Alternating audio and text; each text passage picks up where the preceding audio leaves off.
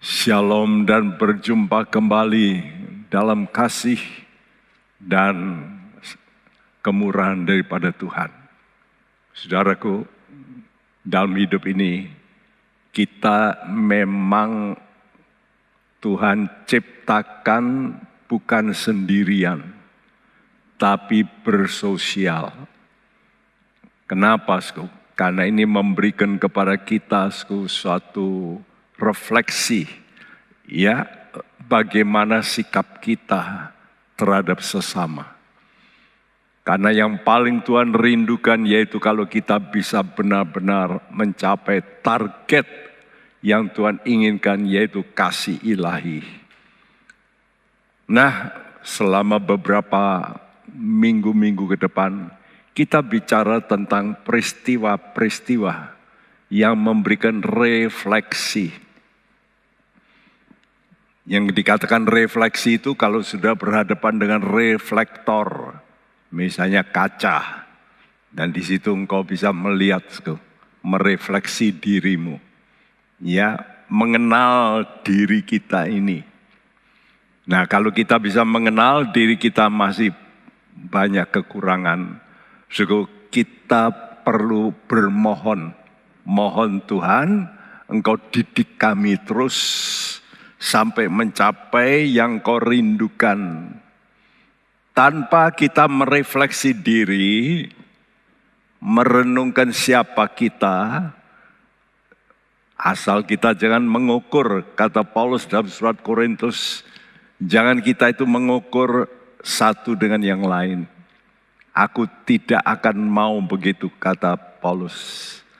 Tapi mengukur diri kita dengan Kristus dan itu ukuran yang paling tepat untuk kita bisa mengalami hidup yang kekal. Nah, kita tahu perkembangan seseorang itu tergantung daripada anugerah yang diberikan oleh Allah. Apa itu iman? Jadi perkembanganmu tergantung daripada perkembangan imanmu. Bagaimana imanmu? Apakah imanmu itu murni apa tidak? Nah, jadi kalau iman kita betul-betul murni, itu akan berkembang terusku. Terus, terus sampai mencapai target yang Tuhan canangkan yaitu kasih. Namun sebelum mencapai kasih agape, ada satu step terakhir yaitu kasih persaudaraan. Karena itu kenapa Tuhan segera membuat institusi yang pertama itu adalah pernikahan.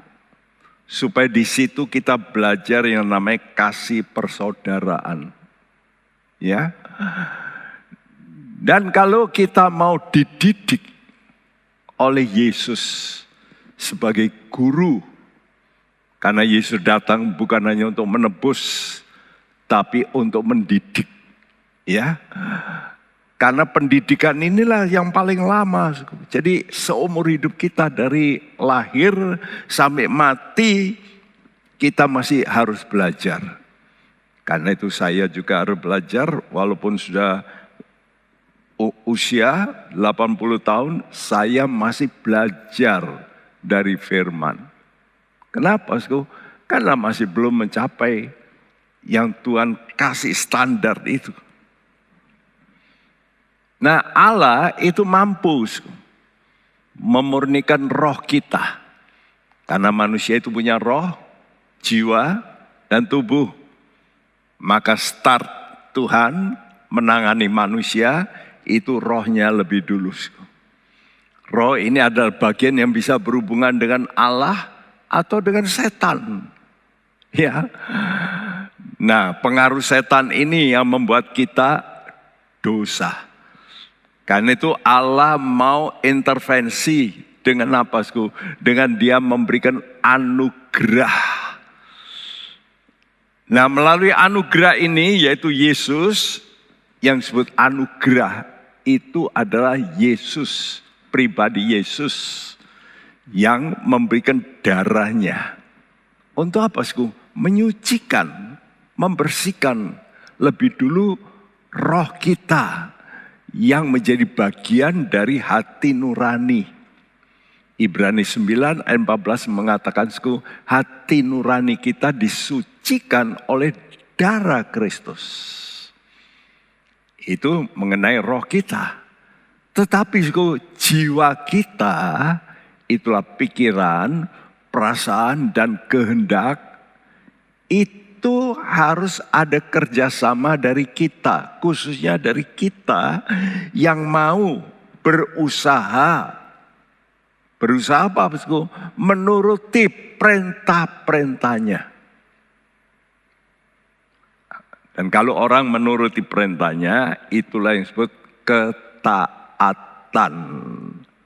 Jadi ada dua perkara suku, untuk memurnikan iman kita, yaitu hanya melalui anugerah yang terus ya. Jangan sudah pikir Tuhan itu menyucikan roh saudara sekali. Tapi kalau sudah berbuat dosa, rohmu juga mulai najis kembali. Dan itu perlu diulangi.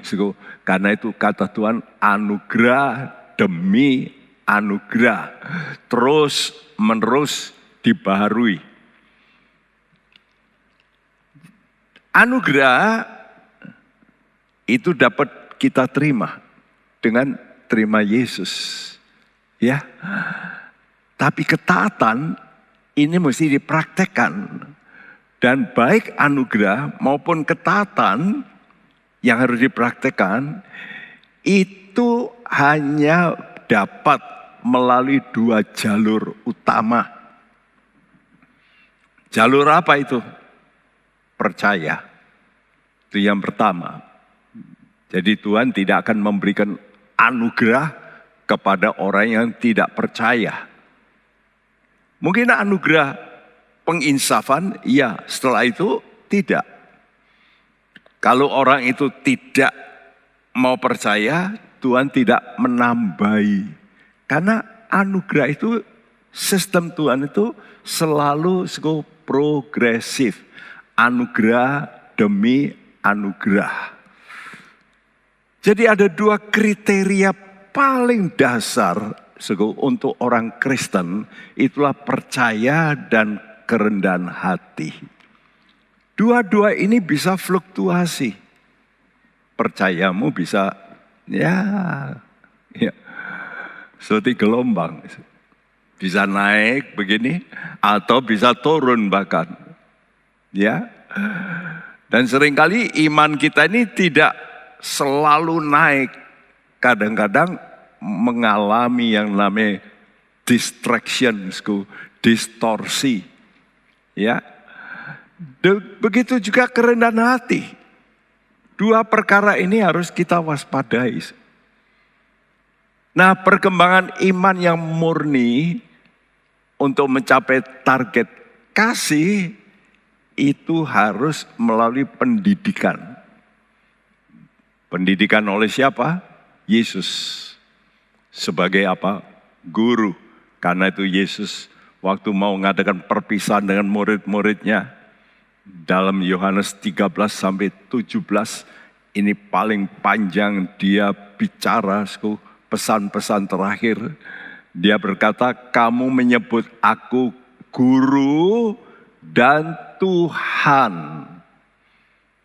Perhatikan susunannya.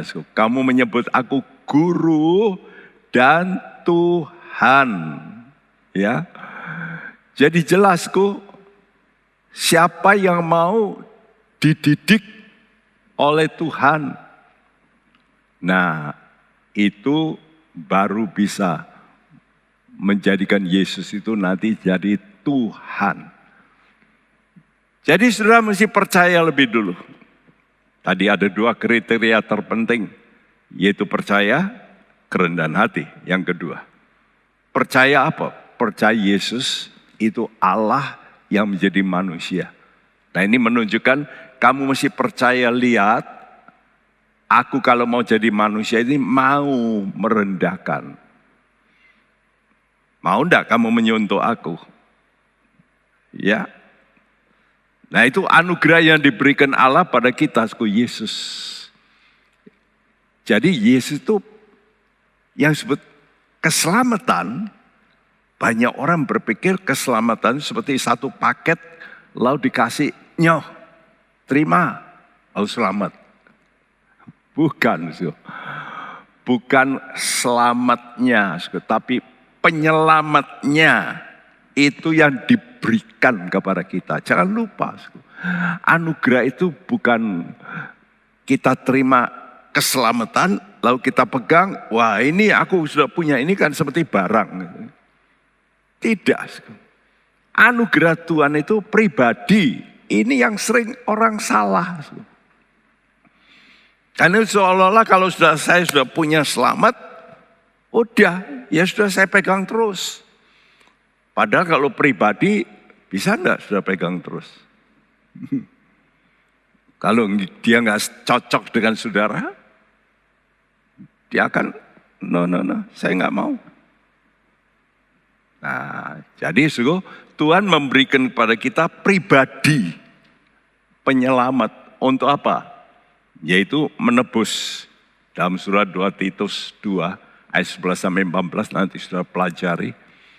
Ada dua perkara yang Tuhan kerjakan selama dia datang ke dunia. Pertama, menebus, yaitu membayar dosa Anda dengan korban tubuhnya menjadi manusia. Karena nggak ada yang bisa bayar dosa. Banyak orang berkata, saya mau menebus dosa. Orang berdosa menebus dosa pada dosa itu hutang.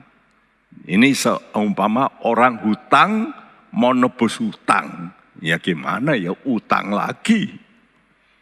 Yang bisa menebus itu orang yang tanpa hutang. Nah itulah Allah tanpa dosa dia menjadi manusia. Nah, ini kita sudah alami sebetulnya. Ya, tapi yang kedua ini yaitu mendidik. Kenapa Tuhan mau mendidik? Supaya kita tidak berbuat dosa. Dan banyak orang Kristen berkata nggak mungkin kita nggak berbuat dosa. Loh, salah besar. Buat apa Yesus datang? Dia mendidik supaya kita jangan berbuat dosa. Caranya yaitu imanmu itu loh yang dididik untuk ditumbuhkan menjadi kasih. Kalau Anda sudah memiliki kasih, saudara itu memenuhi tuntutan hukum. Jangan berzina, jangan mencuri, jangan membunuh. Itu semua kalau sudah punya kasih, nggak mungkin sudah lakukan. Ini kata Paulus. Jadi orang kalau sudah mempunyai kasih, dia memenuhi tuntutan hukum Taurat. Ya. Jadi dengan ketaatan kepada Yesus, yaitu mengasihi Yesus sebagai guru kita ini, maka itulah terjadi pemurnian jiwa yang sejati. Karena itu kita mesti ngukur apakah saya sudah mengasihi. Biasanya I love you because because you do love me. Kalau engkau enggak mencintai aku, ya aku tidak mencintai kamu. Ini kan manusia. Bahkan Tuhan mengajar apa? Cintailah musuhmu. Waduh, ini jauh daripada kita. Jangankan musuh, yang tidak musuhi kita aja kita musuhi. Saudaraku, ini sesuatu yang harus kita dengar firman Tuhan. Yohanes 13 ayat 13 berkata, Kamu menyebut aku guru dan Tuhan, dan katamu itu tepat, sebab memang akulah guru dan Tuhan. Ya, Nanti jangan kita berkata, Tuhan, Tuhan, Tuhan, saya sudah berbuat ini, Tuhan, Tuhan kata, enggak, enggak, aku enggak kenal. Kenapa? Karena engkau tidak mau digurui. Nah, ini loh, masalah manusia itu tidak mau digurui, bahkan mau menggurui. Ya, jadi jiwa kita inilah problem utama sebetulnya. Karena itu keselamatan itu sebetulnya keselamatan jiwa. Jiwamu bisa ditundukkan tidak. Pikiranmu ini bisa kamu tekuk tidak. Perasaanmu jangan main perasaan. Apa kamu bisa nurut perasaan Tuhan? Kehendakmu jangan pakai kehendakmu sendiri. Apakah kamu nurut kehendak Tuhan? Nah karena itu kalau kita disuruh untuk yang namanya pemurnian jiwa. Ini caranya. Bagaimana kita bisa memurnikan jiwa kita. 1 Petrus 1 ayat 22 karena kamu telah menyucikan jiwamu oleh ketaatan kepada kebenaran, sehingga kamu dapat mengamalkan kasih persaudaraan yang tulus ikhlas. Hendaklah kamu bersungguh-sungguh saling mengasihi dengan segenap hatimu. Iya, karena kamu telah menyucikan jiwamu. Kalau sudah baca dalam Alkitab Bahasa Indonesia, dirimu lebih baik dirimu itu sudah kurung, diganti jiwamu. Jadi kamu telah menyucikan jiwamu. Kapan jiwa kita ini bisa suci? Kalau kita taat kepada kebenaran. Taat. Ya. Nah, kalau engkau taat, betul taat, maka kamu dapat mengamalkan apa? Kasih persaudaraan. Philadelphia ini. Yang hijau ini saya tulisku. Kasih persaudaraan tulus ikhlas. Ini Philadelphia. Nah kalau kamu bisa Philadelphia, kata Tuhan, hendaklah kamu bersungguh-sungguh saling mengasihi agape. Nah, jadi Philadelphia lebih dulu, baru kamu bisa nanti sungguh-sungguh agape. Banyak orang merasa punya agape. Mengkasih persaudaranya belum aja. Kok bisa agape? Enggak mungkin. Jadi kasih persaudaranya tulus, ikhlas. Nah sekarang saya pikir, ya aku mau. Kalau Yesus itu jadi guruku. Kalau manusia aku nggak mau. Wah. Nah ini kita mau belajar dari Alkitab. Ya, guru itu siapa? Guru yang dipakai Tuhan mendidik itu suara roh yang bicara. Ya, jadi Allah bisa pakai Macam-macam su. Kadang-kadang keledai Tuhan pakai loh. Bukan pendeta. Keledai itu dipakai Allah untuk menggurui siapa? Biliam. Nanti pada akhir zaman Tuhan pakai siapa? Kalau di Alkitab ditulis apa nanti pada nanti akhir zaman zaman kesusahan besar. Tuhan pakai guru apa? Burung. Burung, burung nasar. Baca. Surat Wahyu, kitab Wahyu berkata. Nanti ada burung nasar berteriak. Keliling dunia. Ini nanti menggurui manusia. Jadi Tuhan itu mau menggurui orang dengan suara roh. Suara roh ini bisa melalui mimpi. Bukankah kita melihat Nebukadnezar melalui mimpi. Siapa lagi? Raja yang besar, Firaun melalui mimpi. Betul nggak? Jadi ada orang-orang yang melalui mimpi Tuhan tegur. Nanti baca kitab Ayub 33. Nah kadang-kadang Tuhan sekali dua kali melalui mimpi. Tapi sering kali yang lebih sering melalui sakit. Loh sakit itu apa? Suara Tuhan. Nah ini banyak orang nggak ngerti. Sakit itu suara Tuhan. Ya, nanti baca kitab Ayub jelas. Apalagi penglihatan. Dan kalau sudah baca Mazmur 29, peristiwa-peristiwa alam, suara Tuhan seperti apa? Seperti petir, guntur. Jadi kalau alam terjadi gempa bumi, nah itu suara Tuhan sebetulnya. Tuhan mau bicara. Ya, jadi jangan salah, sku. Jadi jangan sudah pikir kalau suara Tuhan itu hanya pendeta atau Tuhan sendiri. Bukan, sku. Melalui peristiwa alam Tuhan juga bicara. Coba kita baca satu eh, Ibrani 1 ayat 1 dan 2. Setelah pada zaman dahulu Allah berulang kali dan dalam berbagai cara berbicara kepada nenek moyang kita dengan perantaraan nabi-nabi, maka pada zaman akhir ini ia telah berbicara kepada kita dengan perantaraan anaknya yang telah ia tetapkan sebagai yang berhak menerima segala yang ada. Ya. Oleh ya. dia Allah telah menjadikan alam semesta. Ya, sudah lihat, pada zaman dulu Allah itu bicara berulang kali dengan pelbagai cara.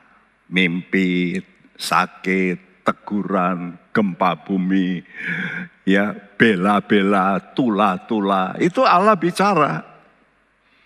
Ya. Tapi di tengah itu untuk meneguhkan itu Tuhan pakai apa? nabi-nabi untuk bicara. Ya seperti sekarang ini, kalau saya terangkan ini, lalu saya bicara, oh saudara baru ngerti, betul enggak? Jadi kalau mungkin cuma petir saja, atau mungkin tanda alam, fenomena. Banyak kali kalau sekarang terjadi fenomena, siapa yang jawab? Para ahli. Oh ini karena ini, ini karena ini. Tidak pernah ini karena Tuhan. Jarang. Hujan darah di India. Mereka periksa. Eh ternyata DNA-nya darah. Nah ada yang percaya Tuhan. Ini Tuhan bicara. Lihat aja orang-orangnya Firaun itu. Mereka setelah mengalami berkali-kali, dia ngomong sama Firaun, ini Tuhan ini. Tidak mungkin kalau nggak Tuhan. Hah. Tapi ya kalau orang bebal itu tidak mau menerima. Oh ini fenomena dari ini, dari ini. Ya. Banyak kali terjadi peristiwa yang aneh-aneh di muka bumi dan dijawab oleh para ahli. Inilah, itulah. Tapi kata Tuhan pada zaman akhir Allah bicara melalui perantaran anaknya Yesus yang ditetapkan. Ya. Berhak menerima segala ya. Oleh dia alam semesta ini dijadikan. Nah, jadi selain teguran-teguran melalui mimpi dan sebagainya, maka Allah mengutus hamba-hambanya dan yang terakhir itu tadi dikatakan anak Allah yaitu pribadi Yesus. Yaitu Sang Firman. Siapa yang mau diajar? Murid. Murid. Karena itu kalau sudah mau belajar belajar mestinya juga menjadi murid. Murid itu kalau dengar murid itu mesti masuk kelasku. Ke kelas berjam-jam. Nah berapa jam kita cukup belajar dari Tuhan Yesus. Dari firman. Tapi syaratnya tetap harus ini. Trust NOB. Percaya, taat. Kalau diajar nggak mau taat, gagal. Dan taat dimulai dari percaya. Kenapa bisa taat? Ya karena itu tadi rendah hati. Ya. Nah karena itu Yohanes 13 ayat 34 35 berkata, Aku memberikan perintah baru kepada kamu, yaitu supaya kamu saling mengasihi. Sama seperti aku telah mengasihi kamu, demikian pula kamu harus saling mengasihi. Dengan demikian semua orang akan tahu bahwa kamu adalah murid-muridku, yaitu jikalau kamu saling mengasihi. Mungkin kita berkata, oh saya sudah ikut pemuritan. Bagus, muridnya siapa? Muridnya pendeta.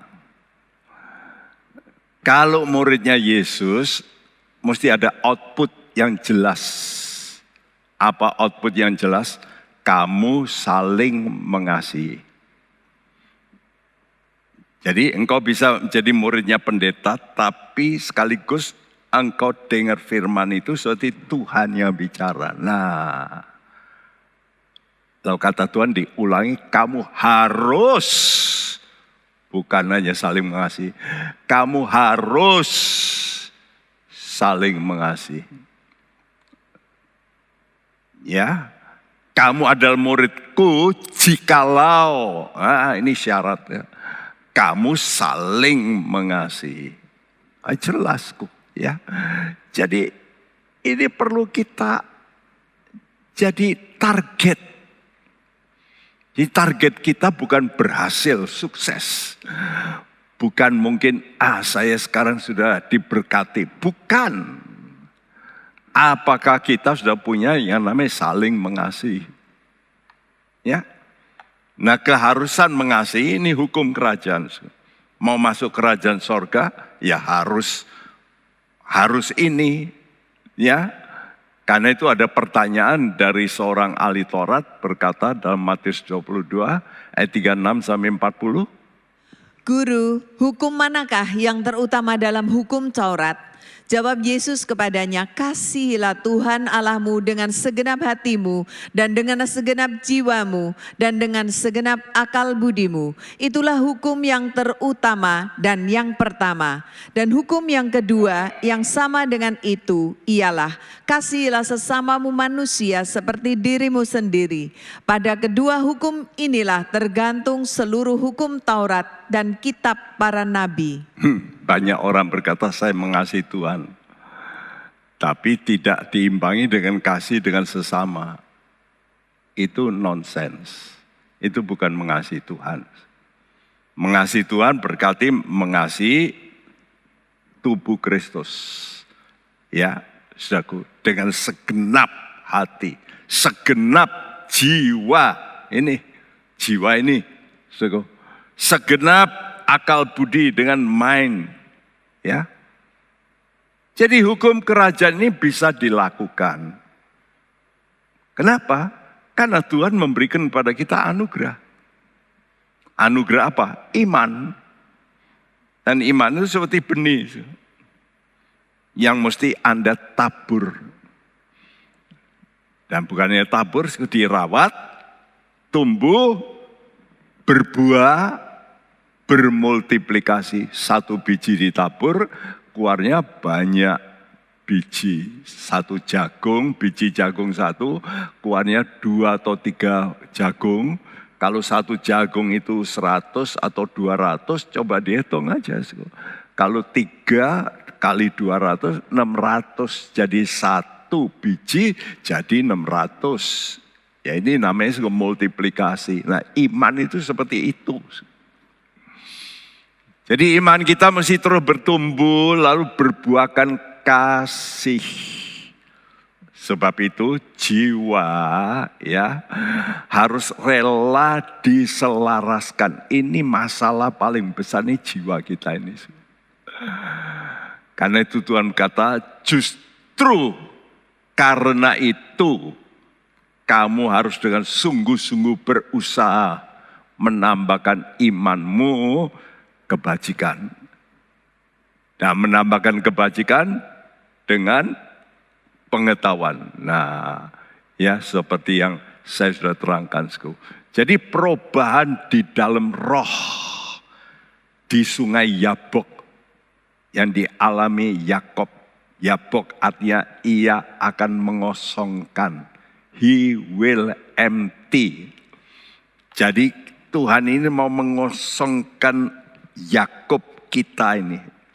Yakob ini nama Yakob berarti si pengambil alih. Ya, suka ambil alih. Nah ini mesti dikosongkan, diganti namanya dengan Israel. Akibat dikosongkan inilah suku, maka pandangan dari Yakob berubah. Ya, waktu dia melihat Esau, dia berkata melihat mukamu adalah serupa serasa melihat wajah Allah dan kau pun berkenan menyambut aku. Nah ini awal ya, awal dari iman yang murni. Sku.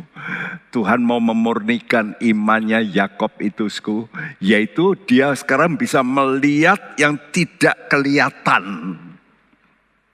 Apa itu iman? Iman itu si di unseen, melihat yang tidak kelihatan. Dan Yakobus 2 ayat 1 berkata, jangan kamu mengamalkan iman dengan memandang muka. Jadi kalau kita masih memandang muka, berarti iman kita belum murni gitu loh. Karena itu beberapa orang kalau melihat suku lain itu sudah lain. Nah itu sudah imannya nggak murni. Ya jadi sebetulnya kita ini bisa cek, recheck our faith. Faith kita gimana, iman kita gimana. Sku? Kalau kita masih memandang muka, iman kita nggak murni. Ya, dan kita melihat selalu yang kelihatan, bukan yang tidak kelihatan. Nah, peristiwa-peristiwa itu mendidik kita, Sku, untuk kasih persaudaraan kita bertumbuh. Dan kita ini karena hidup, hidup kita ini selalu hubungan dengan manusia. Dan kalau hubungan dengan manusia selalu ada friksi, gesekan. Ini perlu kasih ini terus menerusku. Ya, karena itu kita mesti tambah iman dengan kebajikan, pengetahuan, penguasaan diri, ketekunan, kesalahan, kasih persaudaraan. Nah, jadi iman kita ini kalau sudah menanjak pada kasih persaudaraan, ini namanya kita perlu proses yang terus menerus untuk memperkembangkan namanya kasih ilahi. Saudara, karena itu saya teruskan sekarang dengan Yakob. Ya, supaya saudara, kenapa saya waktu ini saya pikir Tuhan Apakah sudah berhenti sampai di sini cerita Yakob ini? Waktu saya berdoa, Tuhan kasih ini loh. Terangkan ini. Jadi waktu yang diberikan Yakob untuk bergumul Tuhan di tempat penyeberangan Yabok. Itu titik ya perubahan dalam hati karena itu perlu berdoa dengan betul. Banyak orang cuma berdoa tapi tidak menundukkan jiwanya. Ya dia berdoa memuji Tuhan tapi tidak ini loh. Menekan jiwanya ini. Ini nggak boleh ini. Jadi peristiwa setelah dia bertemu dengan Esau, peristiwa yang buruk menimpa itu tadi pasal 33 pertemuan dengan Esau. Sudah kita bicarakan beberapa minggu yang lalu. Tapi hari ini kita lihat bagaimana peristiwa yang buruk menimpa. Yaitu dalam kejadian 34. Di mana anaknya perempuan diperkosa. Namanya Dina. Ya, Nah peristiwa ini betul-betul memalukan Yakob. Dan bukan hanya memalukan, sekarang dia baru mendapat refleksi perbuatan anak-anaknya. Apa sih? Anak-anaknya, waduh, overacting. Membunuh orang-orang Sikem. Zaku. Dan ini sebetulnya satu refleksi untuk membongkar isi hati Yakob ini loh. Kamu lihat toh anakmu ini berbuat seperti ini. Ini siapa ini? Dalangnya ini siapa? Saudaraku, ya. Jadi isi Yakob itu mau dibersihkan akibat perbuatannya masa lalu. Karena itu, sko, perbuatan masa lalu ini hati-hati. Kadang-kadang kita sekarang menuai, kita lupa masa lalu kita gimana. Ya, sekarang penipuannya diulangi oleh anak-anaknya.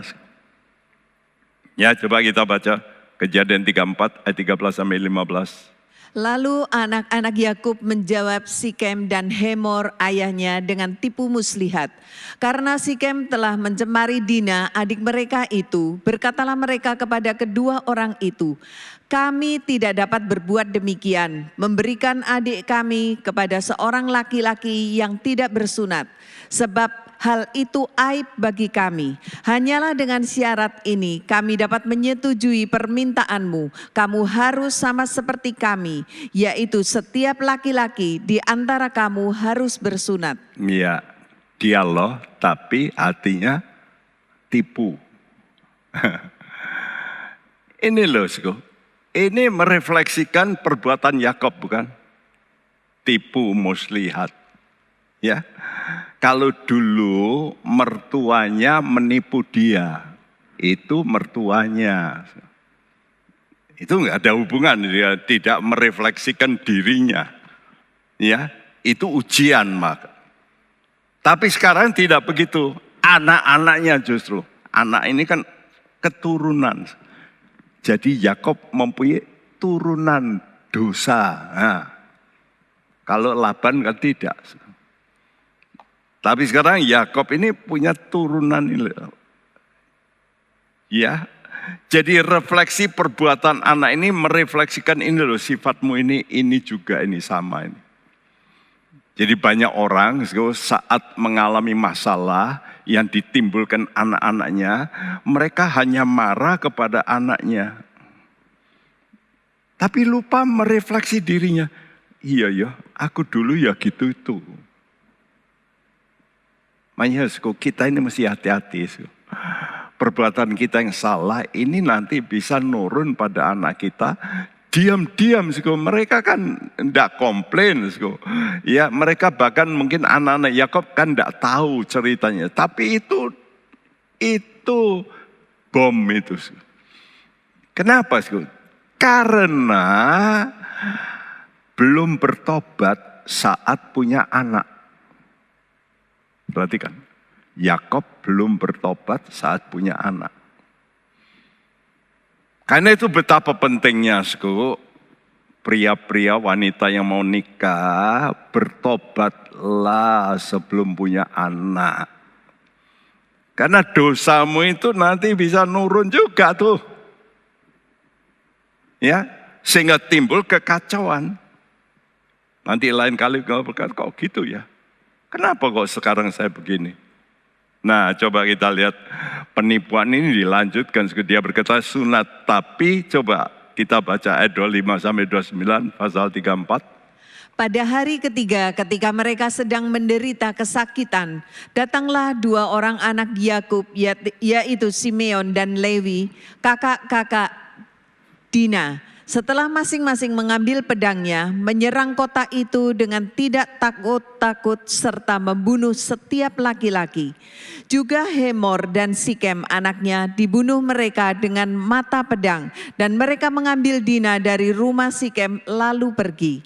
Kemudian datanglah anak-anak Yakub merampasi orang-orang yang terbunuh itu lalu menjarah kota itu karena adik mereka telah dicemari kambing dombanya dan lembu sapinya, keledainya dan segala yang di dalam dan di luar kota itu dibawa mereka. Segala kekayaannya, semua anaknya dan perempuannya ditawan dan dijarah mereka, juga seluruhnya yang ada di rumah-rumah. Wah, ini kan overacting. Betul nggak? Cuma saudaranya satu diperkosa, pembalasannya, wih, Satu kota dibunuh. Karena semua sedang kesakitan disunat zaman itu ya. Nggak ada antibiotik, jadi hari ketiga itu wah infeksinya berat. Jadi nggak mungkin mereka perang, ngalah sama mati, dibunuh, membunuh banyak orang, bahkan merampas, menjarah harta mereka. Karena itu saya tuliskan su hati-hati. Sebaiknya ayah ibu sudah bertobat sungguh-sungguh. Saya katakan sungguh-sungguh. Sebelum melahirkan anak-anak. Kalau engkau belum bertobat, itu perbuatanmu itu ngalir pada anak-anakmu. Nah karena itu nanti kalau sudah, ya kenapa ya kok terjadi begini? Loh kok kenapa? Ya tentu ada sebabnya. Seko. Ya. Karena perbuatan Adam kan mengalir dosa itu. Jadi refleksi perbuatan masa lalu itu nampak dalam tindakan pertama penipuan Yakob terhadap Ishak. Dan bukannya penipuan terhadap Ishak. Saya menemukan lagi. Jadi saya perhatikan dulu saya berpikir kenapa ya terjadi. Dulu saya cara berpikir saya karena berhenti di Sikem lima tahun kira-kira. Nah itu yang menyebabkan. Tapi ternyata saya sekarang mendapat dari Tuhan waktu doa. Ingat itu tuh penipuan-penipuan. Dia ngakali Laban. Waktu mau pergi itu loh. Ninggalkan rumah mertua tanpa pamit. Mengakali. Alkitab nulis mengakali. Nah, ya. Hasilnya anak-anaknya sekarang menipu Hemor dan Sikem yang jatuh cinta sama Dina. Tapi dikasih syarat sama anak-anaknya Yakob, kalau kamu mau ambil adik kami, kamu mesti sunat sama dengan kami. ya, saudara. Jadi mengakali. Nah, sekarang mereka lihat, Yakob ini lihat, eh anakku ya gitu tuh. Ya. Yang kedua, apa? Bukan penipuan, pencurian Rahel atas terafim ayahnya. Kejadian 31 ayat 19 menyatakan itu. Ini sifat tamak. Waktu dulu saya belajar arkeologi, ternyata terafim ini ada selain berhala memang, tapi ini untuk ngeklaim hak waris. Ya, jadi ada sifat tamak di situ. Tapi bahwa berhala, dia simpan. Waktu diperiksa Laban, dia pura-pura haid katanya. Tapi terafimnya ditaruh di bawahnya. Dia berkata, sorry ya pak, saya lagi haid, tapi tidak bisa turun. Nah, nyimpen kok nyimpen roh iblis. Betul nggak? Terafimnya disimpan ini ada roh iblisnya ini. Ini yang bekerja sekarang. Bekerja dalam keluarga dari Yakob. Waktu dulu saya baca berulang-ulang, saya belum real menggandengkan ini dengan peristiwa kejadian 34. Tapi oleh karena PA, jadi saya masih berdoa Tuhan, mau dibuka Tuhan. Wah ini saya masih panjang ini, mau bicara apa ini? Ya. Sego, jadi sego penipuan bukannya nipu sekarang eh, pencurian bukan mencuri ini ngerampok sekarang. Kalau nyuri itu masih sembunyi, tapi kalau merampas ini kan terbuka. Waduh, jadi sego bahaya sekali ya. Dosa itu menjalar. Jadi akibat perbuatan masa lalu yang dipetik seharusnya membuat seseorang itu merenungkan, mikir gitu. Merenungkan, aduh Ya kami perlu tutup mulut, diam kalau ada masalah. Mestinya kan Yakob begitu. Dan memang Yakob waktu di omongin sama anaknya dia nggak bisa ngomong, so dia diam. Nah, mari kita baca ratapan 3 ayat 26 sampai 29 adalah baik menanti dengan diam pertolongan Tuhan. Adalah baik bagi seorang pria memikul kuk pada masa mudanya. Biarlah ia duduk sendirian dan berdiam diri kalau Tuhan membebankannya. Biarlah ia merebahkan diri dengan mukanya dalam debu. Mungkin ada harapan. Ya, saudaraku. Ya, biarlah ia merebahkan dalam debu itu orang zaman dulu kalau menyesal begitu. Jadi kamu diam dan sesali. Iya ya, saya refleks, refleksi sekarang apa yang aku lakukan yang salah, masa laluku. Karena itu alangkah baik kalau seorang muda itu bisa mengadakan namanya suku kontemplasi. Ya, perenungan Ya. Nah, sekarang kejadian 34 ayat 30 dan 31 berkata, Yakub berkata kepada Simeon dan Lewi, "Kamu telah mencelakakan aku dengan membusukkan namaku kepada penduduk negeri ini, kepada orang Kanaan dan orang Feris, padahal kita ini hanya sedikit jumlahnya, apabila mereka bersekutu melawan kita, tentulah mereka akan memukul kita kalah dan kita akan dibunahkan, aku beserta seisi rumahku. Tetapi jawab mereka, mengapa adik kita diperlakukannya sebagai seorang perempuan sundal? Ya ini saling argumen antara ayah dengan kenapa kamu laku? Kamu mencelakakan aku kamu membusukkan namaku. Kata Yakob. Anak yang jawab lah kenapa adik kita diperlakukan seperti seorang sundal? Nah, gimana? Jawaban anak-anak Yakob. Yakob bisa bantah? Enggak dia diam. Nah jadi alangkah baik kadang-kadang kalau ada masalah itu jangan kita lalu komplain sama Tuhan. Tuhan kenapa kok begini? Kenapa kok begini? Kok Tuhan gak adil kan kebanyakan gitu. Kenapa anak saya kok mati? Kenapa kok terjadi begini? Ini banyak. Kalau kami menangani ya di gereja itu kan begitu. Banyak komplain dari jemaat waktu mengalami problem. Tuhan kok begini ya? Kok dibiarkan anakku mati? Ya, kan dia nggak tahu anaknya gimana. Nah, dia gimana dulu? Apakah melakukan yang nggak benar juga? Ya, oleh karena cari uang lalu nakal. Nah, kamu nakal itu nanti nurun tuh. Ya. Jadi sering kali kita ini suku, lalu seperti Yakob ini loh. Kamu mencelakakan aku. Kamu membusukkan namaku. Dijawab oleh anaknya, dia nggak bisa jawab. Ya benar juga. Ya.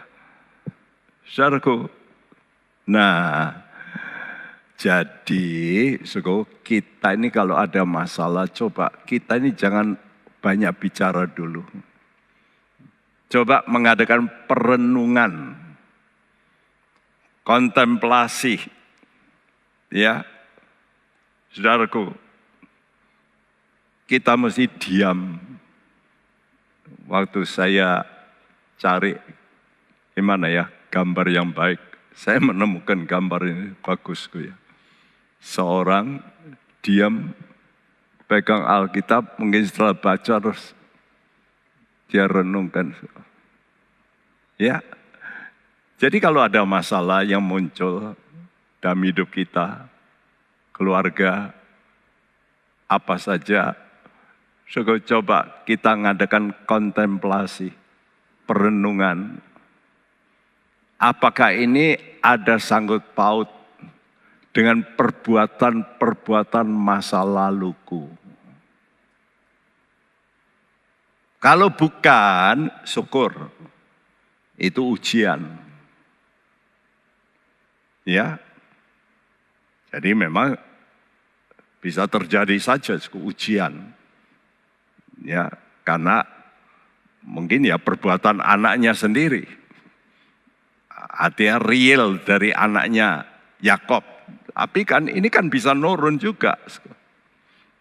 Ya, jadi oleh karena itu kalau kita melakukan perbuatan-perbuatan atau mengalami perbuatan-perbuatan yang tidak enak, tidak baik, kita ini jangan lalu suka berbantah sama Tuhan. Ayub kan begitu ya. Dia ngalami, kan dia bantah terus sama Tuhan. Kenapa ya Tuhan? Kenapa? Kenapa? Suku, makin tanya mengapa, makin timbul namanya pikiran kita sendiri untuk menjawab. Karena itu waktu suku peristiwa menimpa dalam keluarga saya, saya sering kali diam. Ngadakan kontemplasi. Karena memang waktu itu Tuhan juga bicara dan batin, jangan bertanya why. Tapi coba direnungkan. Betapa pentingnya kita ini seperti apa yang diajarkan oleh Yeremia. Baiklah bagi seorang muda itu kalau dia berdiam diri. Jadi jangan kalau ada masalah lalu wah, wah, wah sudah wis. Iya, makan mulut kita bicara salah malah. Bukankah Ayub ditegur oleh Elihu begitu. Kamu banyak bicara Ayub. Ya. Sampai Tuhan bicara melalui badai sehingga Ayub dia berkata, aku tekap mulutku. Aku cabut perkataanku. Aku menyesal. Saudaraku, mari kita mau belajar merendahkan diri di bawah kaki Tuhan. Ini kunci merendahkan diri. Kita dengan refleksi atas kejadian-kejadian apa saja yang menimpa kita, mari kita belajar diam lebih dulu. Jangan timbul satu reaksi lebih dulu. Ya. Karena respons kita ini menentukan apakah kita ini makin maju dalam rohani atau makin merosot. Apalagi kalau kita sedang mengucapkan kata-kata yang salah, makin berdosa. Mari kita belajar berkontemplasi, merenungkan, ya Tuhan, berilah kami pengertian. Kiranya rohmu Tuhan memperbarui hidup kami. Anugerahmu datang lebih kuat Tuhan dan coba kita merendahkan diri. Dan itu gunanya kita banyak merendahkan diri di bawah kaki Tuhan. Kalau kita mengalami masalah-masalah. Mari kita mau datang kepada Tuhan dan berkata, aku datang Tuhan. Barui hidupku Tuhan. Aku mau datang Tuhan